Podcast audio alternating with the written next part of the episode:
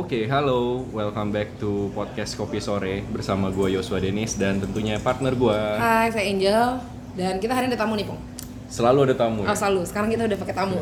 Soalnya kita kalau ngobrol berdua lama-lama Bosen. bosen. Lebih seru ngundang bintang tamu Iya, dapat sesuatu yang baru ya. Siapa siapa siapa nih? Nah, jadi eh, mungkin gue mau kasih tahu ini dulu sih eh, topik yang akan kita bahas kali Oke, ini. boleh boleh. Em, oh sebelumnya, thank you buat teman-teman yang udah dengerin episode sebelumnya dan Hmm. ada beberapa yang nge-DM eh, apa ya ngasih tahu feedback dari mereka kalau memang biaya nikah tuh besar Oh iya iya iya. dan Udah emang dengar harus belum? Udah dengar belum? Oh, tunggu. Nanti Biar tamunya nggak boleh ditanya. Oh ya, biar sorry sorry sorry sorry. sorry. Eh, kalau emang biaya nikah tuh mesti disiapin dari jauh-jauh hari dan topik kali ini berhubungan sebenarnya Eh, gimana cara salah satu cara kita untuk bisa mencapai eh, tujuan kita terutama dalam pemenuhan biaya pernikahan itu Hmm, dari segi keuangan lah ya. Pokoknya. segi keuangannya betul makanya di episode kali ini kita akan bahas tentang investasi gitu nah eh, tentunya di sini kita ada bintang tamu eh, seseorang yang eh, jujur gue kenapa gue ngundang dia karena baru-baru ini di Instagramnya cukup rame eh, ngomongin tentang salah satu investasi dan menurut gue seru kalau kita bisa sharing-sharing di sini ngomongin lebih dalam lagi tentang investasi itu. So welcome bro, boleh perkenalkan diri lu. Oke, halo semuanya. Thank you udah kasih gue kesempatan juga untuk boleh ngobrol-ngobrol di sini. Ya. Gue perkenalan dulu. Jadi nama gue Theo. Mhm. Background gue adalah seorang entrepreneur.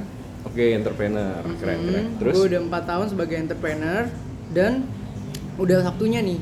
Gue mulai fokus fokus ke bagian investasi. Oke. Nah, nanti gue akan ceritain lagi lebih lanjut di section-section ke depannya tuh. Oke, berarti lo entrepreneur udah empat tahun. Tapi kalau investasi sendiri, waktu 4 tahun lalu lo udah mulai atau? Gue sebenarnya dari empat tahun yang lalu tuh udah mulai dengan cara yang simple ya, selalu deposito. Oh, deposito itu kan oke. kita ngutangin bank, kita Iya. minjemin bank uang, kita dikasih bunga sama bank, Iya benar. ya kan? Heeh. Nah tapi returnnya tuh kecil banget, Setuju. paling enam setengah persen belum potong Belum pajak. potong pajak. Mm-mm. 20 persen pajak. Iya pajaknya 20 persen. Jadi baru belakangan ini gue mulai fokus lah ke namanya investasi saham. saham. Oke. Nah, em, kita disclaimer dulu di sini kita di episode kali ini sharing opini kita tent- tentang investasi, tapi kita tidak apa ya mendrag opini orang untuk yuk pilih investasi yang ini yang ini. Iya iya iya. cuman Kita kita makanya jabarin semuanya Iya. gitu ya. Kita kasih tahu plus minusnya. Hmm. Tujuan eh, keputusan akhir tetap ada di tangan setiap dari kalian sang Betul. investor. Gitu. Nah, jadi eh, kalau investasi itu sebenarnya kalau gue googling nih, investasi adalah gitu. Keluarnya adalah to allocate money in the expectation of some benefit in the future. Hmm. Dan benefitnya ini biasanya ya dalam bentuk uang yang returnnya lebih tinggi gitu. Hmm, kenapa sih sebenarnya kita harus ngelakuin investasi? Yang pertama adalah karena adanya inflasi. Inflasi apa Tom? Tahu gak? Gue gue tahu, Heeh. tapi gue nggak bisa jabarin tuh. Apa ya kenaikan? Kenaikan eh, apa bukan. Apa ya? Inflasi itu kenaikan harga dari Oh, barang iya. dan ataupun jasa. Eh, jadi inflasi itu datanya dirilis sama BI tiap bulan. Eh, besarannya tuh kisarannya sekitar dua setengah persen sampai tiga setengah persen lah. Itu per annual. Nah, eh, dengan adanya inflasi ini setiap tahun harga barang kan akan naik terus nih. Betul. Mungkin kalau kita ingat zaman-zaman SD kita tuh dengan uang seribu kita bisa beli macam-macam. Bisa Betul. dapat permen, bisa dapat mie remes segala macam kan. Dengan uang seribu doang. Coba tapi se- sekarang kalau lu belanja dengan uang seribu kira-kira lu bisa dapat apa sih? Kayak apa gua nggak kepikiran sih seribu Iya, mau belanja apa dapat apa. Gorengan gorengan. Gorengan Gorengan masih dapat seribu satu kayaknya. Satu seribu ya? Iya kayak satu seribu deh. Dulu tuh seribu empat kayaknya. Perbandingannya terlalu jauh Iya gitu. iya. iya. Em, karena itu kita butuh yang namanya investasi dan alasan kedua adalah em, kita kan tahu yang namanya istilah nabung ya. Hmm. Mungkin kita udah biasa kalau dengar kata-kata nabung. Em, Sebenarnya tuh kalau menurut kita nabung itu udah agak nggak sesuai nih sama zaman sekarang. Karena berbanding perbandingan sama inflasinya juga terlalu Itu jauh dia banget. perbandingannya kalau misalnya nabung, nabung kan di bank ya biasanya. Iya. ya kalau nggak di celengan ayam di bank gitu. Iya, Cuma kalau iya. celengan ayam duit lu nggak nambah nambah cuma kan. lu cuma naro, iya, Iya, udah naro doang. Nah kecuali rupiah makin kuat, ya duit kita bakal segitu-segitu aja ya Iya. kan. Nah, sementara kalau nabung di bank, gue sempat ngecek suku bunga eh, di bank biru, bank terbesar di Indonesia Hmm. itu. Itu kalau misalnya tabungan kita di atas satu miliar, suku bunganya itu adalah 1,3 persen betul. per tahun. Mm. Dan itu belum dipotong pajak 20 persen. Mm. Jadi netnya mungkin sekitar 1, sekian persen doang kan. betul Di mana inflasi dua setengah sampai tiga setengah, let's say tiga persen lah. betul Itu kan jauh banget bedanya. Mm. Jadi kalau misalnya kita naruh uang kita di tabungan doang, ya dampaknya nanti lama-lama akan kegerus sama inflasi. iya nilainya Ya, turun Nilainya turun, bukannya makin kaya malah makin gak kaya. Iya. Padahal udah nabung. iya angkanya sama Tapi nilainya bukan turun berarti, ya. tapi bukan berarti nggak usah nabung ya. Nggak Jangan juga, kita nggak digambar-gamburin nih semua langsung. Oke kita belanja aja, kita belanja aja katanya gitu. Logikanya suka terbalik. Iya, ntar tiba-tiba kayak, oke nggak usah nabung, bunga terlalu kecil, kita belanja aja gimana? Gitu Jangan lagi. gitu juga, Ntar, jangan gitu. aduh. Jadi nabung itu second option lah sekarang. Nah, Hmm. first optionnya itu adalah si investasi ini gitu. Karena investasi ini yang kita harapin ya seenggaknya returnnya minimal sama dengan inflasi atau di atas. di atas inflasi gitu. Nah, em, sebenarnya gue pengen Iya. nambahin sedikit sih gimana gimana? eh, dari rangkuman yang tadi. Jadi simpelnya investasi itu adalah gimana caranya lu bikin money works for you. Ya. Gimana caranya kita bikin duit kita kerja buat kita gitu kan. Benar. Nah, kenapa harus investasi? Gue pengen kasih tahu sebetulnya untuk bikin finansial kita grow Mm-mm. itu ada tiga komponen. Yang pertama adalah pastinya stream of income. Lu harus earning. Iya. Oke, tambahin stream of income sebisa lo. Kemudian kedua ketika lu punya stream of income, lu harus belajar yang namanya management spending. Oke. Setelah management spending itu masih satu derajat sama saving yang tadi kita ngomong itu masalah Hmm, nabung-nabung. hmm, hmm. Setelah kita udah punya waktu kerja yang mentok nih, stream of income kita udah mentok. Iya. Kemudian kita bisa manage spending kita, otomatis ada uang spare. Uang spare-nya kita saving. Iya. Nah, sekarang waktunya kita melipat gandakan uang saving kita. Iya. Dengan cara apa? Nah, berarti kita harus masuk ke dalam yang namanya investasi. investasi. Benar, setuju. setuju. Singkatnya gitu. Ya, ya, ya, ya. Karena ya ujung-ujungnya kalau lu mau makin kaya, ya lu either naikin revenue lu Hmm. atau ngekat expense lu Expense, gitu kan. betul. Cuman maininnya di situ-situ aja Iya, sebenarnya. dan bahasa kerennya itu investasi adalah passive income. Ya. Ketika lu berhenti bekerja, lu tetap dapat income. ya lebih untuk retirement juga kalian nanti Iya. ya, di waktu tua nanti ya. Orang tuh disebut kaya ketika living cost-nya tertutup dari passive, Passive income. Gila itu mimpi gue banget sih. Itu dia. Nah, eh, di investasi itu sebenarnya jenisnya kan ada banyak banget ya. Iya. Em, kalau misalnya secara garis besar itu ada beberapa, ada empat di sini yang kita capture. Yang pertama bond, yaitu simpanan. Kemudian ada stok atau saham. Terus ada komoditas dan terakhir currency. Currency itu eh, valuta asing. Iya betul. Jadi beli dolar, euro dan sebagainya macamnya lah. Nah, dari keempat eh, instrumen itu dipecah lagi sebenarnya jadi banyak banget produk investasi yang ada di market. Iya. Nah, kita coba lihat satu-satu nih. Yang pertama yang tadi si Teo sempat jelasin deposito. Betul. Nah, ini yang eh, paling lumrah kayaknya deh, paling Iya. dikenal orang Iya sih? iya. Iya. Setelah tabungan deposito, pasti deposito, iya. iya kan. Nah, deposito itu prinsipnya ya kita deposit uang kita ke bank. Ibaratnya minjemin duit ke bank, Betul. nanti bank akan balikin returnnya. Ya, Betul. pengembangan dari bond lah ini. dari bond sebenarnya kita minjemin uang gitu. Nah eh, bunganya ini biasa kalau di deposito bisa di rollover ya, jadi Iya. taruh muter terus. Muter. Nah, jadi dia masuk ke pokoknya, ntar makin berbunga makin berbunga. Hmm. Betul. Nah tapi perlu diingat deposito ini returnnya eh, memang di atas inflasi sih, tapi nggak gede-gede banget Iya. dan ada pemotongan pajak, Pajak, 20%. Yang oke 7% lah. 7% normal ya. Oh, oh, Yang di masih oke. jaga Bukan sama- bank biru besar ya. Iya, bang biru itu- kecil banget sih. Sorry, Bank bang biru tuh kecil banget. 4%. itu wah Bank biru tuh perawatan. 4%. Hmm, nah yang kedua jenis investasinya adalah komoditas. Jadi komoditas kayak emas lah, LM logam mulia. Ya ini juga kayaknya emak-emak nih biasanya beli log beli logam mulia bener. simpen, terus nanti kalau udah harga tinggi jual, kayak gitu kan. iya. Itu konvensional banget lah. Iya. Nah terus yang ketiga ada bond. Nah bond ini pinjaman. Pinjaman ini sebenarnya juga banyak banget macamnya. Iya. Kayak misalnya ada mungkin kalian pernah dengar obligasi, Iya. eh, SBR, Sun, Sukuk dan lain-lainnya. Sebenarnya prinsipnya sama. Kita minjemin eh, either itu ke bank atau ke eh, penerbitnya kayak perusahaan-perusahaan.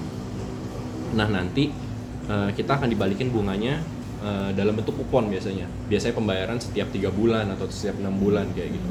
Dan itu dana kita di lock dalam eh, periode tertentu kan Iya. gitu. Em, nah tapi di bond ini ada yang mesti diperhatiin juga ya Iya. eh, dari segi eh, penerbitnya siapa ya. Iya. Sebenarnya kalau kita ngambil yang negara punya relatif aman sih. Aman. Tapi yang negara tuh nggak selalu avail, Oh. nggak selalu oke. avail Gimana maksudnya gitu tuh? loh. Jadi kem- kemarin tuh sempat lihat surat utang negara tuh lagi dikampanyekan sebetulnya di Indo. Sempet rame ya? Sempet Berapa kali rame. keluar? Kemarin kalau nggak salah tuh pembukaannya Februari atau Maret sih. Mm-mm. Gue gak lupa. Nah nanti ada lagi bulan Oktober. Oke. Nah itu sebetulnya anak muda di Indonesia udah mulai rebutan tuh Iya, iya, kuotanya. iya, bener. Gua pernah lihat. 8,25 persen. tinggi sih ya itu Tinggi. potong pajak nggak sih tapi kalau bond Potong. potong ya tetap Uh, potong. obligasi itu biasa 15 persen oh lebih rendah slightly lebih rendah daripada, daripada deposito. Dan kalau negara sih biasanya aman, cuman kan ya kita rebutan hmm, gitu. hmm, Tapi ada juga surat utang yang swasta kan. Iya, perusahaan Nah, swasta yang perusahaan keluarin. swasta. Nah, itu yang kita perlu edukasi. Hmm. Jadi kita harus mengenal laporan keuangan perusahaan itu agar tahu eh, dia mampu bayar nggak sih? Jangan-jangan kita lihat bunganya tinggi, kita pinjemin ternyata dia hutangnya tinggi. Hmm, malah gagal Tapi bayar. asetnya rendah. Iya, Jadi iya. sekali dia gagal bayar hutang dia, aset nggak bisa dijaminin, Iya. udah, duit habis kita semua, ya. Hangus ya? bye bye. I see. Tapi gue pernah lihat juga di infografis ya terkait obligasi ini. Hmm. Itu bener sih kalau dari tahun 2016, 17, 18 peminatnya obligasi pemerintah tuh naiknya gila-gilaan. Kayak muat makin banyak masyarakat yang udah makin sadar nih Iya. kalau emang butuh yang namanya investasi. Betul. Nah, eh, kemudian yang keempat ada namanya reksadana. Nah, sebenarnya kalau reksadana ini eh, mirip dengan investasi yang lain. Cuman bedanya kita tanda kutip menitipkan uang kita ke salah satu Seseorang pihak atau ya, Iya. betul, yang betul. disebut manajer investasi. Hmm. Iya betul. Nanti mereka yang akan mengalokasikan dana kita ke mana aja. Itu juga biasa ketiga tempat lagi. Saham, Iya, benar. Surat Saham, hutang, surat deposito. hutang, Iya, betul. deposito. Iya. Cuman di mix aja sama Betul. mereka. Sama kalau kalian mungkin pernah dengar reksadana kan ada yang pasar uang, eh, pendapatan tetap, campuran, reksadana saham. Nah, itu cuman perbedaan persentase dari masing-masing Iya. instrumen itu. Iya. Gitu. Nah, tapi enaknya reksadana ini nggak dipotong pajak. Oke. Jadi NAB yang kita eh, nilai bersih yang kita dapat dari reksadana itu udah langsung ya nilai final yang akan kita peroleh Ya. ketika kita menjual eh, reksadana tersebut. Ya. Gitu. Dan tetap ada resiko rugi ya di reksadana pun. Tetap ada. semakin ya namanya investasi pasti ada Pasti, risknya sih. iya. Dan semakin tinggi resiko pasti return juga Semakin tinggi. Iya, gitu. Nah, cuman eh, reksadana ini kan kedengarannya agak serem ya kita naruh uang kita Hmm. ke orang lain Betul. yang kita nggak tahu siapa gitu. Betul. Nah, tapi sebenarnya secara mekanisme uang kita itu dijaga sama satu eh, institu- institusi bank. Jadi di dalam reksadana itu ada yang namanya bank kustodian. Ya. Mereka menjamin. yang akan menjamin dana kita. Si manajer investasi eh, bukan punya, bukan memiliki dana kita, tapi dia cuma punya hak untuk mengalokasikan dana Betul. kita ke mana aja, Ya. Gitu. Jadi bukannya uang kita dibawa sama mereka, enggak, Nah. enggak gitu. Tapi part ini harus spesifik nih. Dijamin, bukan Dijamin. dikembalikan. Iya, Jadi duit kita diakui keberadaannya, Iya. namun tidak digantikan jika mengalami rugi kerugian. atau apa gitu. Oh, Mm-mm, oke. mm-mm. Kalau rugi ya, Ya rugi gitu. iya. Ya lebih transparan dari fintech lah. Ya, benar. Kasarnya. Benar. benar. Setuju. nah, terus yang berikutnya ada namanya peer to peer lending. Nah, ini lagi lumayan naik juga Ya. karena banyak startup yang bikin ya. Betul, fintech. Iya, Dan lagi banyak fraud ini. benar. Sebenarnya kan ini pinjaman juga kan? Pinjaman. Kita minjemin dana ke orang cuman melalui platform online. Iya, ini lebih gokil. Kalau Iya. deposito kita pinjemin ke institusi Iya, bank. iya. Ini kita Oh, pinjemin ke- ke orang iya, biasa, orang Orang biasa. ditengahin oleh platform yang biasanya interface-nya kan menarik. Iya, benar, benar. Mereka Tapi tuh- ada detail jelas lumayan jelas juga sih kayak maksudnya yang risk yang lu ada berapa Iya. persen segala Iya. macam bla bla ya cuma Betul. ya deg-degan juga sih ya. Dan selalu ada disclaimer di awal untuk kita agree bahwa 100% resiko di, Di kita tangan gitu kita. ya. di tangan investor ya. Di tangan iya, kita peminjamnya itu. Kan dia cuma platform sih sebenarnya. Betul. Mereka cuma perantara aja Iya. kan. Betul. benar. Kita tidak bisa ngeblame mereka sama sekali kalau kenapa-kenapa dengan proyek itu. Hmm, nah guys mesti hati-hati baca syarat dan ketentuannya tuh. Hmm. Iya. Em, terus tapi peer to peer lending ini suka ngasih bunganya tuh tinggi Tinggi, ya, iya tinggi, 1% tinggi loh. banget. betul Ya. betul Nah, terus investasi berikutnya properti. Nah, kalau properti ini memang modalnya butuh besar dibanding investasi lain. Betul. Dan kalau menurut gue sih likuiditasnya agak lebih rendah sih. Iya. Kayak zaman sekarang banyak tuh yang udah masang pelang dijual tapi nggak laku-laku udah sampai berapa bulan. iya Hmm.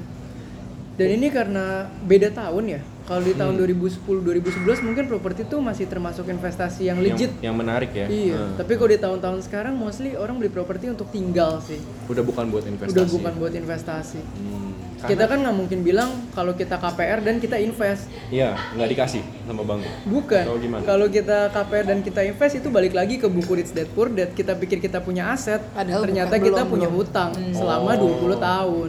Iya, iya, iya. iya. Dana kita kelok, padahal kita bisa invest di tempat lain. betul, betul. Gitu kasarnya.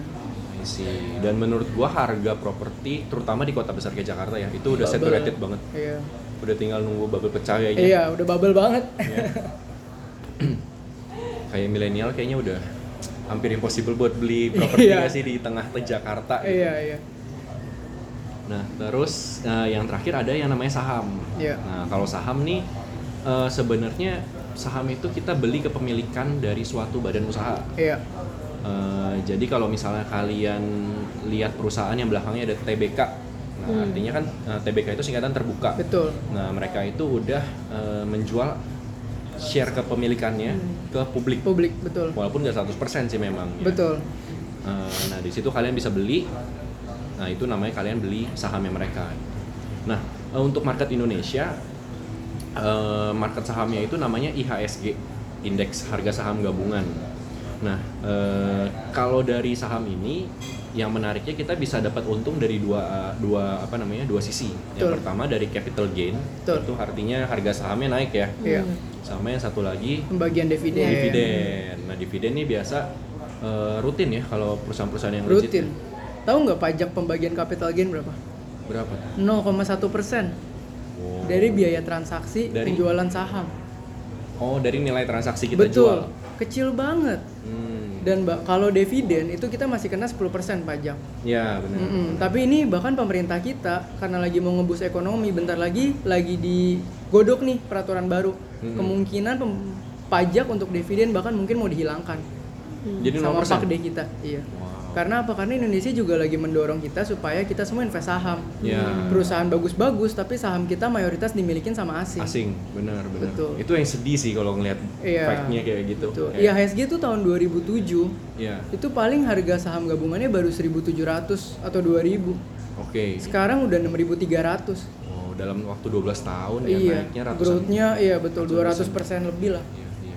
Menarik banget sebenarnya, tapi ya emang disayangin banget eh, investor saham di Indonesia tuh gue pernah baca belum nyampe 1 juta user, baru sekitar 900 sekian. Iya. Out of 200 Iya, sekian juta iya. orang. Iya, iya. Itu kecil banget kalau di compare sama negara-negara tetangga, let's say Malaysia atau Singapura. Betul. Itu mereka udah persentase investor sahamnya jauh di atas. Jauh betul. Dan dari presentase itu pun 80% trader, Iya. bukan investor. Bener. Jadi yang beli pagi, Iya. sore jual. Iya. betul, betul. itu nggak salah sih cuman Betul. ya agak lebih beresiko aja Betul.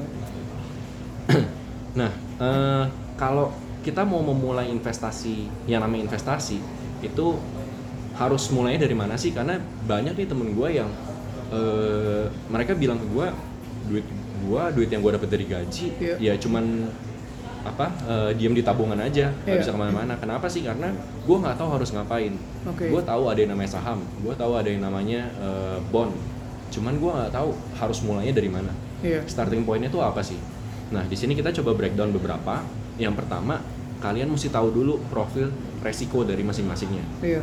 karena yang tadi gue bilang prinsip investasi itu adalah high risk high return kan Betul. Eh, lu harus tahu dulu lu itu tipe investor yang seperti apa kalau emang lu risk taker ya go ahead dengan eh, investasi yang fluktuatif Hmm. tapi ya memang returnnya menjanjikan juga gitu tapi di satu sisi kalau emang lu maunya yang play safe aja ya carilah investasi yang eh, low risk low return Iya.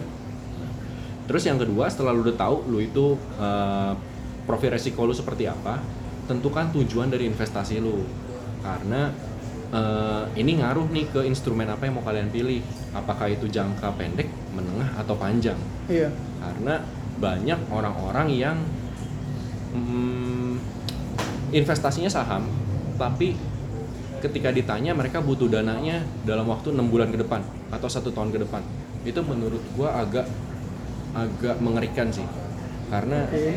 let's say eh, saham itu kan pasti naik turun kan Hmm. nggak mungkin saham naik terus Betul. Di- ketika ada yang namanya bullish bullish tuh ketika market naik Iya, uptrend lah. uptrend pasti akan ada satu saat dia jadi downtrend Betul. jadi bearish Betul.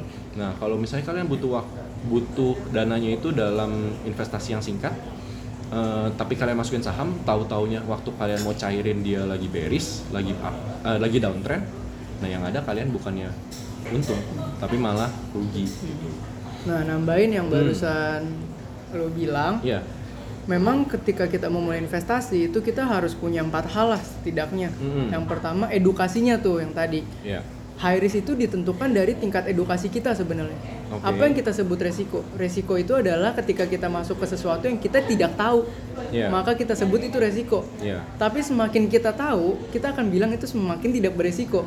Hmm, jadi Jadi yang pertama kita. betul edukasinya. Yang Hmm. kedua, tadi kan kita ngomong kalau kita mau saham jangka panjang takutnya butuh dana enam bulan ke depan, iya kita tarik. Kalau begitu jangan investasi dulu. iya Kenapa? Karena itu masih lo butuhin gitu. Betul, karena investasi itu harus dimulai minimal kita punya emergency fund Ya, untuk spare. setuju. Jadi kalau tadi kita mau cairin, kita cairin dari emergency fund. iya Kemudian yang selanjutnya kita punya proteksi, insurance lah. asuransi Setidaknya ketika uang kita sudah menggulung tadi tuh bunganya udah menggulung terus, iya begitu kita sakit kita nggak harus tarik untuk biaya berobat. iya Yang selanjutnya pastikan juga cicilan hutang atau kartu kredit kita atau cicilan apa pun masih di Hmm. dalam capability kita untuk membayar dari active income. iya iya Jangan setuju. sampai baru un- kita masukin 100%, untung 30%, Iya. 30% tarik buat bayar, cicilan. iya. Iya Justru baru berasa kalau 130% diinvest lagi. Iya. Untung 30%. Iya. Nah, keuntungan itu diinvest lagi. Untung 30%. Iya. Nah, Kalau enggak sebenarnya sama aja. betul. Lo invest, bener. Baru kita lihat oh, magic of investment kayak gini ya. Kenapa melipat gandakan uang? Iya, Gitu. iya, iya, benar sih. Menarik sih eh, salah satunya tadi insurance. Insurance juga penting sih. Mm-mm. Itu bisa dibilang sebenarnya investasi juga. Iya. Investasi Proteksi keuangan proteksi. lah. Iya. Banyak orang yang begitu dengar insurance tuh udah langsung image-nya aduh ini MLM lah gitu. Iya.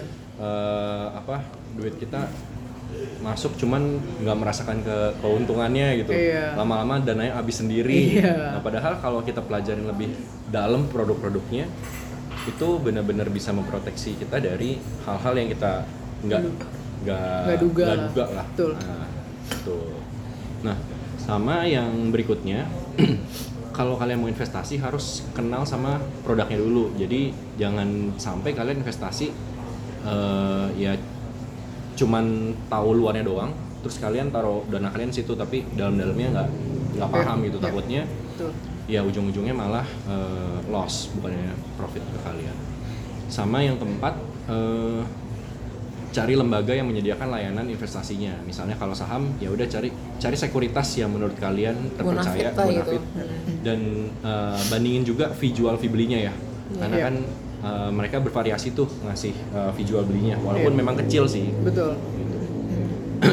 nah kemudian kalau kalian udah mulai investasi eh, komitmen harus dijaga karena kalau kalian cuma investasi di depan doang belakang belakangnya udah nggak berjalan ya nggak akan kelihatan Nggak juga gitu kan nggak menghasilkan Betul. juga kalian harus eh, komit lah sama diri sendiri Betul. dan yang terakhir jangan lupa kalau misalnya udah berjalan harus direview secara berkala let's say misalnya per tiga bulan Iya. atau per enam bulan gitu kalau saham sendiri sih pengalaman gua gua mereview setiap keluar laporan keuangan Oke. per kuartal ya Oke. jadi bisa Value investing. iya Oke. jadi bisa kelihatan fundamentalnya masih Iya. baik apa enggak sih Oke, gitu. betul. nah sekarang gue lebih pengen nanya nih ke bintang tamu kita Iya. lu sendiri tadi kan gue bilang kalau lu lagi asik banget ngebahas investasi saham nih Iya. di IG lu Iya. mau di itu story mau post Iya, itu seru-seru iya, sih Iya, iya, iya. Eh, bikin pembacanya tuh mikir nggak cuman asal lewat aja gue Iya. biasa gitu gue oh begini ya seru juga gitu karena Oke, mas oke. banyak yang pengen gue gali nih di sini. Iya iya.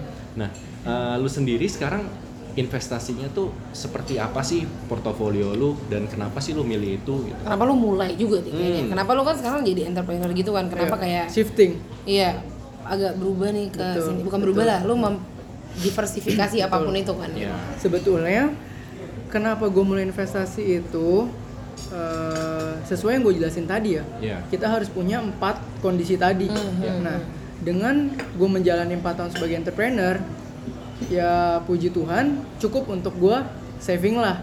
Jadi gue masih sering juga untuk depositoin uang Hmm. depositonya digulung. Hmm. Atau juga gue ada invest ke bisnis lain juga untuk menghasilkan return Ah. gitu loh. Nah, tapi tetap akan ada uang anggurnya. Oke. Uang anggurnya untuk apa nih gitu? Nah kemarin jujur gue mulai belajar saham sebelum gue buka rekening. Gue baca buku dulu, gue mendalami YouTube-nya, gue lihat-lihat. Sebelum lu buka rekening saham ya? Sebelum, jadi ini kebalik orang selalu bilang learning by doing. Iya. Kalau gue orangnya safety banget. Oh, lu pelajarin dulu gue ya. orangnya learning dulu Ah, nih ah. sampai 70% lah. Iya. Baru gue akan buka rekening. Jadi ini meminimalisir juga yang namanya kerugian eh, di saham gitu. Iya. Nah setelah gue pelajari saham tuh returnnya gokil Hmm, gitu loh. Dibanding investasi lain. Dibanding ya? yang lain, kenapa? Kita lihat eh, tadi deposito ya, Iya. 7% udah tinggi loh. Iya. Hmm. Potong pajak 20%. 20%. Katakanlah bersih 6% lah ya. Iya. 6% tuh setahun. Iya. Berarti sebulan itu cuma sekitar 0,5%. 0,5%. Jujur, gue itu baru buka rekening saham tuh belum lama gitu loh. Hmm.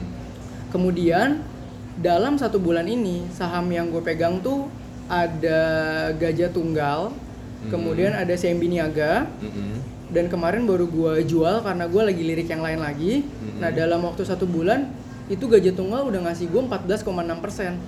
Wow. CMB Niaga udah kasih gue 9,6 persen. Wow. Nah, gue masih hold dua lagi yang kalau gue jual kalau gue jual detik ini itu Hmm. udah profit 8% dan 6% lagi. Tapi gue masih tunggu karena gue dihitung kenaikan nilainya. Nah, Oke. bayangin kalau sebulan aja kita dapat 10%, Iya. setahun tuh 120%. Kalau bisa konstan segitu. Kalau bisa konstan. Gila, gitu. terus 20% dua kali lipat cuy duit lu. Ja- makanya jauh banget gitu. Makanya gue baru ngerti, oh kenapa ya orang banyak banget yang kaya, kayaknya bukan dari bisnis, Hmm. tapi Dari investasi. Iya, iya. Gitu loh. Kayak yang udah terkenal Warren Buffett lah. Iya, gitu loh. Gue juga baru baru mengilhami, oh kayak gini Hmm. gitu loh. Hmm. Dan gue juga me- apa mengambil aliran yang kayak lu bilang tadi value investing. value investing. Iya, singkatnya adalah belajar analisa perusahaan mana yang performanya lagi bagus. Iya. Yang kedua itu timing. Timing itu Mhm. apa? Kita harus tahu saat ini dia lagi murah banget Hmm. atau lagi mahal. Ketika perusahaannya bagus dan kita beli dia lagi murah banget, Hmm. begitu dia akan kembali ke nilai dia yang seharusnya, di situ kita udah gain profit. Oh. Itulah kenapa gue bilang resikonya kecil. Dan kenapa dalam sebulan gue bisa sampai 15%. Iya. Karena gue beli di harga dia murah banget. Oke ini perusahaan bagus, lagi murah banget, serok. Hmm. Gitu. Serok ya bahasanya ya. Serok. Tabung gitu. benar benar benar. Sama buat averaging averaging down ya biasanya. Iya. Jadi enaknya kita numpang sama trader. Hmm. Kalau downtrend, trader itu nggak tahu perusahaan itu bagus atau enggak, mereka jual. Cut loss ya. Mereka cut loss. Iya. Nah, mereka semua cut loss, harga saham anjlok. Hmm. Kita yang tahu perusahaannya bagus atau enggak, begitu harga anjlok, opportunity. Iya. Kita serok. Oke. Iya. Begitu ini mulai naik, jadi uptrend. Iya. Ketika jadi uptrend numpang lagi, trader lihat uptrend pasti beli. Iya. Naik. Harganya langsung naik. Naik, udah numpang trader kita jual. Hmm. Jadi kita beli di harga yang lebih murah dari mereka, kita Iya. jual di margin yang lebih tinggi dari mereka. Hmm. Begitu terus uh, siklusnya ya. Siklusnya. Ketika kita udah jual ya tungguin sampai uh, mereka ngejual-jualin Ya, lagi. Kebetulan gue pun bukan investor jangka panjang ya. Oh. Jadi Oh, gue oke. targetin sekitar 3-4 bulan, 3-4 bulan. Oh. Karena gue pun lagi ngumpulin capital. Oh, nanti once kapital udah Ya, cukup baru iya. lu melihat. Let's say kita punya capital sekarang 1 miliar. Iya. Dengan 15%, berarti dalam sebulan gue ngasilin 150 juta. Iya. Sekarang kalau kita mau buka coffee shop aja, kita harus keluar modal berapa dulu untuk dia ngasilin 150 juta dalam sebulan. Iya, iya, betul. Ini peluang yang gila banget Hmm. Gitu. My next question. Eh, gimana lu bisa tahu harga dari suatu perusahaan itu udah over value atau udah under value? Oke, itu balik lagi kita harus belajar di komponen fundamental Oke. yang namanya book value dan price to book value. Oke. Kasarnya gitu. Kita harus tahu harga dia seharusnya berapa dan sekarang harga di market tuh lagi murah banget atau lagi di atas banget dari book value tadi. Kasarnya gitu. Jadi indikator lu adalah si book value. Iya, kasarnya indikatornya sih banyak ya, Hmm. karena kan berhubungan. Lu mungkin pernah dengar DER, PER, Ya. earning per share, Mm-mm, ya itu mostly semua berhubungan gitu Hmm. loh. Tapi kalau lu mau tahu lagi under value atau over value, Ya. ya lu bisa lihat dari book value dan price to book value Oke. gitu. Tapi decision lu mostly melihat dari si PBV dulu, baru setelah itu lu lihat DER-nya, PER-nya atau Oke, kalau gue kasarnya gue lihat dulu performa dia sekarang nih. Kuartal 1 kan berarti laporan yang keluar Iya, udah sekarang. rilis ya. Udah rilis ya. Kuartal 1 gue lihat pertama sih kita simple aja. Pasti lu mau invest di perusahaan yang untung. Iyalah, Lalu lihat dulu dong, minus plus nih. Iya. Kalau udah untung, lihat lagi indikator yang tadi tuh beberapa. Begitu indikatornya udah masuk, wah boleh deh. Kalau gue pribadi, gue suka analisa juga belakangnya mereka gimana. Katakanlah tahun lalunya. Oh, lu tarik gitu. beberapa beberapa tahun ke belakang? Betul. Begitu gue lihat, oh, oke ini eh, bagus ya perusahaannya ya. Wah harganya lagi murah ya, beli. Hmm. Kasarnya gitu. Oh. Aman nih, gue ntar kontak dia deh kalau gue ntar Tapi jangan lu nitip ke dia, lu harus Iya, belajar iya. juga Eh, dong. itu by the way gue bukan mau promosi nih. Heeh. Sekalian gue memang lagi mau bangun komunitas namanya Cafe Meet Stock. Di Wah, mana kita ngopi, kita belajar dan kita investasi.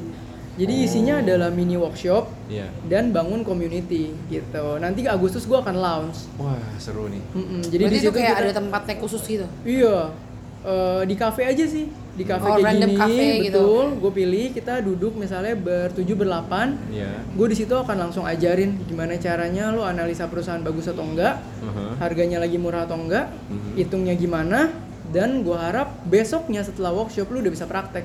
Oke. Hmm. Dan kita tergabung dalam grup komunitas yang kita bisa saling tanya, Iya, Iya, iya, betul. gitu. Wah, seru sih. Gue mesti ikutan Iya, kayaknya. iya. Waduh. Ntar gue buat teman-teman gue. Ditunggu invite invitationnya. ya. Oke oke oke oke. Nah, eh, ini lu kan tadi bilang eh, bilang lu melihat eh, fundamentalnya secara secara detail seperti apa kan Iya. baru lu akan invest di situ. Iya. Eh, ini spesifik nggak sih lu main saham, eh, sorry bukan main investasi sahamnya Hmm. itu di perusahaan-perusahaan yang dikategorikan blue chip. Eh, blue chip itu adalah perusahaan yang Hmm, eh, top top saham di Indonesia lah. Aman lah. Aman. Heeh. Cap market capnya udah gede banget Betul. lu berfokus di sana atau lu ngelihat juga perusahaan-perusahaan yang second tier atau third tier gitu? Oh, kalau gue asal market cap-nya masuk kriteria gue, Mhm. kemudian performanya bagus dan lagi under value, gue akan Ambil. beli, gue akan Berarti lu invest. lihat sebenarnya keseluruhan ya, nggak kayak gue akan fokus cuman ke blue chip doang. Blue gitu chip kan. tuh udah rata-rata over value. Iya, bener sih. Over Iya. value-nya jauh banget. Iya, iya. Jadi kalau kita beli nggak bakal dapat sebulan 15%. Hmm. Mungkin berapa tahun Paling kali ya baru dapat 15%. Iya. iya. Gitu. Tapi mungkin nggak tahu ya pandangan gua Hmm. kalau lu di blue chip, lu invest di blue chip dalam jangka panjang yang let's say 10 20 Iya, tahun iya. lagi itu mereka sangat menjanjikan sih sih. Tapi kan balik lagi orang kan mainnya beda-beda kan. Ada yang lihat jangka Iya. panjang, ada yang lihat Iya. jangka pendeknya kan. Gitu. Betul. Kayak misalnya si Bang Biru itu yang tadi. Iya iya iya. iya. Itu kalau dilihat gokil. 10 tahun yang lalu Betul. nilainya baru berapa ribu rupiah kan? Tapi kenapa ditariknya 10 tahun ke tahun yang lalu gitu baru Iya. kelihatan gede? Iya. Tahun 2008 tuh krisis ekonomi men. Iya sih. ke Semua saham sih. anjlok. Iya. Beli saham apa pun, beli saham warung Indomie aja kalau ditariknya 10 tahun ke sekarang itu Hmm. bisa 10 sampai 30 kali lipat. Hmm, Jadi terlihat kayak gitu karena ditariknya sampai si Krisis. Situ, itu iya, ya. Dan kenapa gue mulai eh, menggalakkan saham sekarang? Mhm. 2018 tuh harusnya krisis. Belum. Oke, jadi menurut lu masih mungkin bubbling nih? mungkin sebentar lagi Heeh. akan terjadi krisis. Who knows? Iya. Tapi ketika terjadi krisis, ketika kita tahu perusahaan apa yang kita harus beli, well itu akan menciptakan berbagai apa banyak lagi orang kaya baru. Hmm, justru ketika krisis itu kalau sudut pandang lo adalah investor, lu ngelihat itu sebagai suatu opportunity Peluang. ya. Betul. Ketika orang jual-jual, harga turun, ya di situ saatnya lu masuk ya. Betul. Hmm, Karena di sana pasti begitu krisis, trader pasti panik. ya. Mereka pasti cut loss gila-gilaan. Iya. mereka pasti jual semua Hmm. gitu dan kalau krisis asing pun jual Iya. kalau asing jual harga pasti anjlok Hmm. harga anjlok kita masuk begitu bagus asing pasti masuk lagi Hmm, hmm. udah deh Iya, iya, iya. Gitu loh. Wah. Ilmunya bagus nih. Iya benar. Menarik loh ini. Eh, terus pendapat lu kalau misalnya eh, tadi kan lu ngelihat saham-saham yang market capnya memenuhi, terus Kriteria. kriteria lu, Iya. terus lapor, laporan keuangannya juga memenuhi. Iya.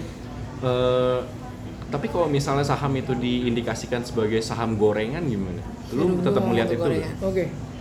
Mostly gue dari kemarin analisa nih, saham-saham yang sering digoreng tuh bakal muncul di forum. Oke. Biasanya kalau kita pakai aplikasi saham, Iya. forumnya tuh akan banyak aktif banget di saham gorengan. Orang Oh. bakal banyak diskus di sana. Jadi gue banyak dari kemarin perhatian. Oke. Dan rata-rata gue lihat saham yang digoreng itu semuanya market capnya kecil Oke. dan perusahaan rugi. Hmm. Jadi kalau perusahaan udah rugi aja gue nggak mau ambil. Oh, udah nggak memenuhi syarat, Syarat, ya? betul. Katakanlah si MB Niaga kemarin gue ambil. Market capnya 30 triliun. Iya. Coba goreng. Iya. Nggak mudah goreng market Iya, cap udah 30 terlalu besar. triliun gitu. Lain hal dengan perusahaan 500 miliar. Iya. Wah itu bisa di digoreng kapan aja itu tergantung janjiannya aja itu mau goreng kapan iya, gitu. iya, kan. iya, iya, iya. Gitu. Oke, oke, oke. Eh, jadi kalau misalnya di kita lihat pie chart lu nih, misalnya investasi lu ke mana aja sih? Iya. Lu bisa info nggak nih? Berapa persen sih yang ke saham, berapa persen sih yang Oke. Mostly pasti saham nih. Gue sekarang. tuh sebetulnya udah spare 60% di saham? saham karena gue mau jadi investor saham yang bener-bener seorang investor. Jadi gue memang udah siapkan kapital juga. Oke. Tapi sekali lagi karena 2018 lewat, Iya. kita nggak tahu nih krisisnya Iya, kapan. iya, Iya. So, ketika krisis datang, ketika lu punya cash banyak, Iya. lu akan jadi raja di situ. Oh. Jadi gue sisain cuman 20% portfolio gue sekarang di saham. Oh, justru Cashnya sisanya gue simpen ya. Karena lu udah lihat kayak ada possibility buat ada krisis. Lu menunggu waktu itu. Iya, buat katakanlah begitu. Oke. Gitu kira-kira. Gue jadi takut. Ya, gue juga jadi takut anjir. Nggak, anyway. Tapi lu kan sekarang kalau lu belum mulai berarti lu masih bisa ngerti gak sih jaga-jaga dulu. Anyway belum terjadi apa pun kan. Betul. Iya. Lu masih bisa berjaga-jaga gitu loh maksud gue. Hmm. Iya benar sih, benar. Jadi sekarang 20% di saham. Di Sisanya saham, terus sisanya ya paling eh, deposito aja. Hmm. Sama gue nunggu surat utang negara ini yang Oktober sih. Oh, oke. Karena mereka nggak akan terganggu ya kalau misalnya kayak deposito, obligasi gitu, Enggak. nggak terganggu sama kalau misalnya market hancur gitu. Enggak. 2008 kita hidup normal-normal aja. Iya. Kita nggak ngerasa ada krisis kecuali kita buka IHSG. Iya benar. Oh iya benar benar. benar benar Bener. benar ya. Kita nggak ngerasa ada apa-apa. Kalau deposit gitu itu kan itu real money ya, bukan maksudnya bukan Iya itu pasar uang, iya bukan itu pasar kayak, modal. Iya, iya. Kita nggak ngerasa ada apa-apa. Tapi kalau buka IHSG baru lihat itu orang nangis-nangis. Hmm. Kecuali kalau ternyata lu tadi 80% di ASG, mungkin lu nangis, lu jadi bye-bye gitu. Ya ya ya ya. ya. Tuh. Nah lu akan meng-maintain portofolio lu 20% di saham sampai hal itu terjadi. Iya. Karena gue lebih pilih, gue orangnya safety sekali lagi Iya, gue udah iya. bilang. Bener. Gue lebih memilih resiko terkecil Oke. gitu loh. Nggak lucu kalau gue udah masukin semua Ya. dan tiba-tiba anjlok. Ya. Begitu anjlok harusnya belanja, gue nggak punya duit. Hmm. Ya. Sayang Oke. Oke. gitu. I see. Menarik, menarik. Tapi ini belum pasti juga kan, maksudnya kan ya maksudnya kayak nanti gak sih ntar nih yang dengar kayak oke berarti gue harus tarik Oke semuanya oke karena oke, nggak gitu lagi nggak gitu nggak gitu. Nggak juga. Gitu. Kita Gitu. bukan peramal sih. Iya, Betul. makanya. Jadi lagi ini persepsi orang iya. Karena gue orang yang safety, maka gue menjaga resiko dan menjaga opportunity.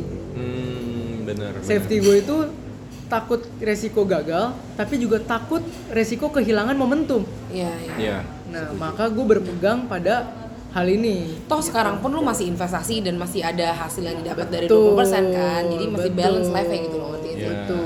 Rather than lu nggak do not, lu do nothing atau Iya. kayak lu Aduh, all banget. in gitu. Ngerti Iya, gak sih? Iya, iya, benar. Iya, iya, iya. Dan kan kebetulan juga gue masih ada bisnis yang running. Hmm, Oh iya, aktif income punya- tetap ada. Iya. Lu masih punya safety di Jadi living cost ketutup, sendiri. masih ada Iya, iya. saving. Hmm. Ya udah, actually gue kan sejahtera-sejahtera aja. Iya, iya. Oh lu nggak greedy berarti? Enggak. Bagus. Bagus ya. Greedy, pak. Udah mulai greedy jadi. Nggak boleh greedy. Oke. Menarik, menarik. Nah, Eh, mungkin kita ke bagian terakhir aja dari podcast ini. Em, tips-tips apa aja sih yang bisa kita, kita, kita berikan? coba kita diberikan oleh yang pro dulu lah Oh, Sama yang pro ya? iya pro mungkin ada tips-tips yang bisa dikasih nggak Ya, apa nih?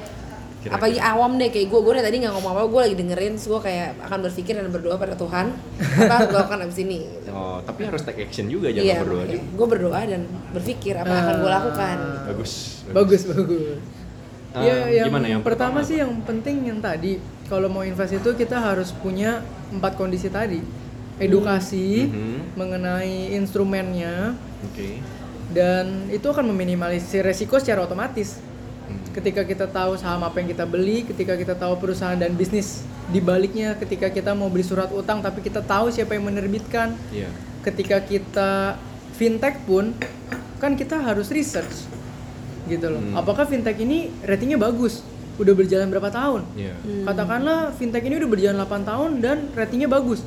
Loh Iya. kenapa nggak dicoba kalau gitu? Iya. Dibanding yang baru bikin aplikasi belum ada history Iya. terus kita masukin. Iya, benar benar. Kemudian eh, mostly yang paling penting yang tadi sih, di mana kita memang udah punya uang untuk diinvestasikan. Hmm. Jangan diinvestasikan terus ditarik untuk keperluan lain.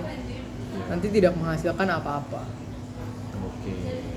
Jadi memang ya dari kitanya mesti sadar dulu ya, mesti melek finansial dulu kalau Iya. kalau emang mau lu mau bertumbuh ya lu harus melek dulu, lu harus tahu dulu kapasitas lu berapa eh, yang bisa lu investasikan berapa setelah dikurangi semua eh, pengeluaran tadi. Betul.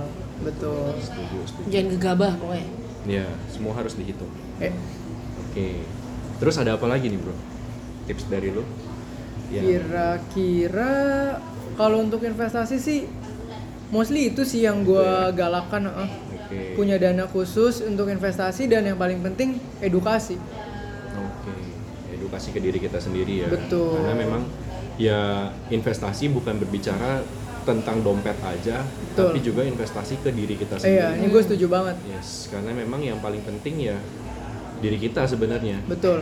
Mau mau dompet kita sebanyak apa pun, tapi kalau misalnya dari kita kan yang ngelakuin, kalau dari kitanya nggak capable, ya ujung-ujungnya malah. Even kalau kita lihat contoh orang menang lotre Iya. atau artis tiba-tiba kaya, Iya, biasanya empat tahun kemudian nggak jadi apa-apa men. hilang bahkan Atau tiba-tiba. mungkin mereka hancur gitu. Iya. Hmm. Kenapa? Mereka punya uang yang mereka nggak punya apa? Edukasinya. Edukasi. Mereka nggak punya skill manajemen keuangannya. Mereka nggak punya skill investasinya. Iya. iya. Jadi kalau kita tarik jangka panjang, kalau kita udah punya edukasinya, menurut gue kita pasti berkembang. Kenapa? Hmm. Kita seumur hidup cari duit kok. Masa udah seumur hidup cari duit nggak berkembang? Iya, iya, benar, benar. Iya dong. kita sekolah 6 tahun aja pinter, masa kita cari duit 20 tahun? Nggak pinter-pinter. Nggak pinter-pinter. Nggak mungkin. Tapi ketika kita udah punya uang ya kita harus bisa manage-nya. Iya. itu yang susah sih manage benar Tuh. sih. tuh Setuju. Dan ya dari dari kita berinvestasi ini, terutama saham ya sebenarnya eh, kita membentuk diri kita juga nggak sih? Ya. Bukan cuman kita mempertebal dompet, Betul. tapi juga ya kita membangun karakter di sini Iya, buat bener jadi sih. orang yang lebih Bener-bener. bijaksana. Ya, ini yang yang valuable. Heeh. jadi gak greedy, Iya. jadi learning by process lah. Dan kemampuan lu sebagai investor dalam menilai perusahaan pun meningkat Iya. terus. Iya, benar. Sudut pandang kita jadi lebih dipertajam sih ya. Betul. Melihat suatu hal jadi, oh gue mesti lihat ABC-nya Betul. dulu nih. gitu. Betul. Kenapa orang bilang, aduh takut masukin gede-gede? Karena Hmm. mereka nggak start small. Oh. Kita start small, tapi kita lakukan seiring dengan peningkatan skill kita, Iya. confidence-nya naik. Pasti jadinya kita masukin gede juga. Iya, iya. karena lu udah tahu lu taruhnya ke mana dan di mana Betul. Foundation kita di awalnya udah kuat, ya kita berani makin. Betul. Gue tetap mendukung start small. Iya. Nanti lu akan growing lah seiring proses. Asal konsisten lakukan. Hmm. Gitu. Jangan rugi sekali, tarik, cabut udah. Iya, benar. benar. Banyak orang yang bilang kalau investasi saham tuh ujung-ujungnya rugi ya mungkin karena itu lu minus sedikit cut loss. Terus nanti Iya. ngikut pasar waktu harga lagi naik beli, Iya. tahu-tahu tiba-tiba turun lagi. Iya, paling sering kan, eh kata bokap gue punya temen, ini lagi bagus loh, Iya. kita harus beli. Iya. Kita beli, besok turun siapa yang tanggung jawab? Iya, benar, benar. Bener sih Hmm.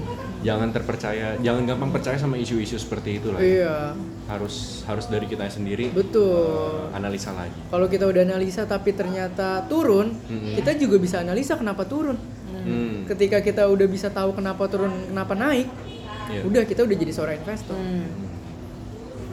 Oke, nah terus mungkin yang berikutnya eh, khususnya dalam investasi saham eh, harus rajin-rajin mempelajari laporan keuangan ya, Iya. sama ngebandingin rasio-rasio kayak tadi Eh, price earning ratio, Betul. terus ada book value-nya, Iya. ROE-nya, ROI-nya, semua Iya. harus dibandingin ya, nggak Iya. bisa ngelihat satu indikator doang. Betul. I see. Eh, sama apa lagi ya? Ada ada tips lagi Tom? Atau oh ya lu Enggak, gua gua baru belajar jadi tipsnya Belajar. apa belajar tipsnya. dan berani coba. ya harus mulai Oke. sih ya. Iya, Oke, kalau oke. enggak ya sama aja sih. Betul, Gitu betul. doang. ketika lu mikirin oh iya gue udah tahu cara caranya tapi lu nggak berani take action ya sama juga bohong Ah. Berarti dia betul. belum berani sebenarnya. Kalau dia bilang dia udah tahu tapi dia kayak nggak berani, dia sebenarnya belum berani ngerti gak sih? iya Oh, Jadi iya, gue tahu dia belum mulai, itu karena pasti dia belum berani. Walaupun dia udah tahu. oke Karena ya kita nggak bisa bohong kayak du ini kayak investasi ini kan juga nggak kecil kan. Misalnya itu kan Iya. duit juga kan. Iya. Pokoknya sesuatu yang berhubungan dengan duit tuh kayaknya orang-orang skemanya kayak masih Takut hilang kehilangan uang. Iya kayak Mm, mm, betul ya, nggak tahu sih. Padahal mereka datang ke toko H&M lihat sale 50% Iya, benar. sejam kemudian juga kehilangan uang. iya benar untuk dapat hal-hal yang sebenarnya gimana ya Nggak bisa digandakan. Eh, Iya. eh, kepuasan sesaat sih Iya, gitu. dan sekarang investasi saham bisa dimulai dari 100 ribu. Iya iya makin affordable lah Ya, gampang banget sekarang betul. Em, terus eh, nah gue mau nanya pendapat lu deh terakhir nih pendapat lu eh, saham itu adalah judi banyak persepsi orang yang seperti itu Ini nyokap gue Oke. kalau denger ini nih nyokap gue bakal bilang kamu main saham kamu gila kata gitu pasti. ya banyak Ya, banget gila, yang bilang gila, gila. udah nggak usah main-main saham lah judi gitu Iya benar. About pertama kali gue bilang gue invest saham, nyokap gue juga bilang jangan, ntar duit lu habis. Hmm. Makanya gue lakukan pertama aja, gue Belajar bilang, dulu ya?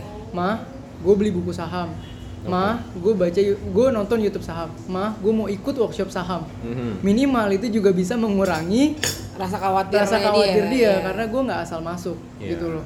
Dan kalau mau ngomong judi sekali lagi, manusia tuh nature-nya takut sama sesuatu yang mereka belum tahu. Ketidakpastian nih ketidakpastian, ketidaktahuan sama kayak saham gitu loh. Karena kita tidak tahu kenapa kita untung dan kenapa kita rugi. Iya. Kita nggak tahu kenapa perusahaan ini naik dan perusahaan ini turun, jadinya judi. Hmm, spekulasi sama. semua ya Spekulasi semua, betul. Dan orang Indo kayaknya kebanyakan kayak gitu kali ini. Iya. Nggak tau, bukan Indo doang ya. Kebanyakan orang tuh kayak suka banget yang kayak, oh ya naik turun jual ya traders gitu kan kadang-kadang juga based on Iya. Jadi sih? Mereka cuma pakai feeling, oh ya udah naik, iya. udah cukup nih naiknya oke jual, ngerti nggak sih? Oh ya ini turun, padahal kayak dia pikir bakal naik nih di sini, tahan tahan, padahal ternyata turun terus kan ya. Dan itu sebenarnya peluang. oke Hmm. Kenapa kemarin gue bisa dapat 15% dari gaji tunggal? Iya. Gue udah lihat perusahaannya lagi comeback. Kemudian ada berita tentang kena kasus ya dia kena kasus. Gue cek malam kena kasus pagi harga anjlok.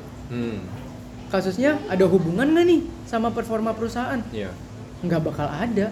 Kalau nggak ada ya udah berarti itu Gue beli, hmm gue beli makanya dalam waktu sebulan bisa 15%. langsung rebound ya dalam Iya, sebulan ya? bayangin enaknya invest saham di Indo. Satu berita bisa ngancurin Iya. harga satu saham. Kalau kita tahu bagus, kita tinggal beli. Hmm, karena masih banyak investor saham yang ter- gampang dipercaya, eh, gampang percaya sama isu-isu begitu ya. Berita boleh, tapi harus lihat apakah mempengaruhi kinerja perusahaan. mereka dengar isu, mereka percaya, tapi mereka nggak lihat backgroundnya. Iya. Ya, Langsung di plek-plekan ditelan aja gitu. Hmm, betul. Oke. em, nah tadi kan lu bilang lu sebelum investasi saham lu ada belajar dari buku, dari YouTube. Mm-mm. Ada buku yang bisa lu rekomendasiin sih? ini menurut gue buku yang paling simple Iya. buat orang yang mulai dari nol. Lu bisa lihat buku Anak Muda Miliarder Saham. Anak muda miliarder Iya, saham. itu karyanya karyanya Andika Sutoro Putra. Oke. Dia mulai investasi saham dari umur 14 tahun. Wow. Wah, Dan bahasanya cocok banget untuk anak-anak muda anak-anak gitu ya. muda, iya. Hmm, Dan menarik baca itu tuh jadi pengen tahu lebih dibanding langsung baca bukunya Warren Buffett misalnya. Iya. Dari nol baca istilah tuh langsung ngedown. ya. Apa ini? Apa ini gitu kan. Tapi kalau Karena baca itu buku kayak dia iya, anak TK mau baca buku anak SMA ngerti gak sih? betul, Ya, nggak bakal betul. nyambung sih. betul Iya, iya, iya, iya. boleh mulai dari sana Oke, jadi lu startnya baca buku itu dulu ya. Iya. Oke. Ada lagi buku-buku lain setelah misalnya udah mulai tahu mostly sih apa? Atau Kalau- mengikuti satu kalau- orang yang kayak dari itu sih? kalau udah mulai tahu dan mau investasi Hmm. Dari buku langsung cut aja ke workshop Oh, oke. karena mostly secretnya semua di sana Hmm, I Gitu. see, I see. Mm-mm. Itu lu rutin tuh waktu sebelum mulai datang workshop A, workshop B, workshop C. Terus tahunya dari mana tuh ada workshop workshop bagus Iya, kayak gitu? Info-infonya dari mana? gue mostly banyak tanya temen juga yang udah mulai value investing duluan Mhm. jadi mereka kasih tahu rekomend rekomennya gue ikutin perkembangan mereka dan kan dari posting orang kita kelihatan ya mindsetnya gimana nih apa yang mau disampaikan dari investor A atau B Iya. terus gue lihat yang cocok sama gue yang mana Oke. begitu gue ketemu oke nih kayak cocok nih sama gue nih dia bisa mempersimpel hal yang kelihatannya complicated ya udah gue ikut workshop dia. Mungkin kalau dari gua tambahan eh, buku yang salah satu buku yang gue jadiin pedoman juga adalah eh, The Intelligent Investor oke by Benjamin Graham ya. Oke. Benjamin Graham gurunya Warren Buffett ya kalau nggak salah ya. Jadi memang konsep value investing itu salah satu pelopornya ya dia gitu Yep. kan. Eh, itu bukunya benar-benar menarik ngebahas. Wah emang sih bahasanya agak berat, iya iya iya tapi eh, apa insight yang dia kasih tuh benar-benar membuat lu bisa berinvestasi dengan baik dalam artian karakter lu juga dibentuk di sana nggak cuman sembarangan investasi gitu sih oke kalau gitu mungkin wah udah hampir satu jam. Seru. Eh, seru ya? Nggak berasa ya? Nggak berasa. Berasa. Em, mungkin kita udahin dulu. Ya. Em, kalau misalnya dari teman-teman yang ngedengerin tertarik dan mungkin ada yang ada yang minta request. Lanjut lagi dong part 2 nya ngomongin saham ya. Kita open banget. Iya, atau ada yang mau nanti coba lo harus lihat. Kan lo lihat Instagramnya kan sangat menarik dan edukatif. ya Ntar boleh tuh di share kan. ya Jadi, nanti gua akan taruh di description. Oke Oh. oke. Makasih loh lumayan. Lumayan. Em, oke thank you banget bro. Udah Ya. mau ngisi Minta mau- episode ini. iya, membantu membagi edukasi informasi ya, iya. mengedukasi. Iya. mudah-mudahan bisa makin banyak orang yang dapat insight-nya dan mau take action untuk berinvestasi ya Oke. Dan ditunggu untuk komunitas Iya benar sahamnya. komunitas sahamnya tadi. oke oke Kalau udah ready, Coffee Ya. apa tadi? Actually and- Coffee Meet Stock ini soft launch-nya sih udah. udah. Oh, udah. Jadi buka kuota untuk 30 orang, udah keisi sekitar 26 orang. Oh. gitu. Oke. Jadi nanti selesai soft launch baru akan launch untuk pub- public. Oh. Hmm, oke oke oke. oke. Kapan tuh? Eh, soft launch itu dari Agustus ke September. Jadi akan ada lima minggu di situ. Aha. Per minggu itu kita akan ketemu dengan 6 sampai 7 orang. Oke. Lu udah ada kayak cara tahunya ini di mana di Instagramnya kah atau ada apa Bah- masih by kita akan mulai launchnya sih Agustus akhir. Oke. Agustus akhir. Akhir. heeh. Jadi guys wait for it ya. Yep. Agustus akhir. It's gonna be interesting ya. Iya. Oke. Oke dan kalau gitu, em, thank you buat yang udah dengerin sampai sekarang dan feel free kalau kalian mau ngasih feedback ke kita. Iya kayak mau ya feedback Iya apa pun. ngobrol atau mau feedback ngobrol. apa pun kita open. Atau mau request mau ngomongin apa? Iya, kalau punya topik-topik yang seru yang mau dibahas apa, eh, langsung DM aja ke kita. Oke, em, ada tambahan dong? Enggak. Ya apa Atlas? Oke, kalau gitu at last, em, do enjoy your coffee. Yeay. Bye-bye. Bye bye.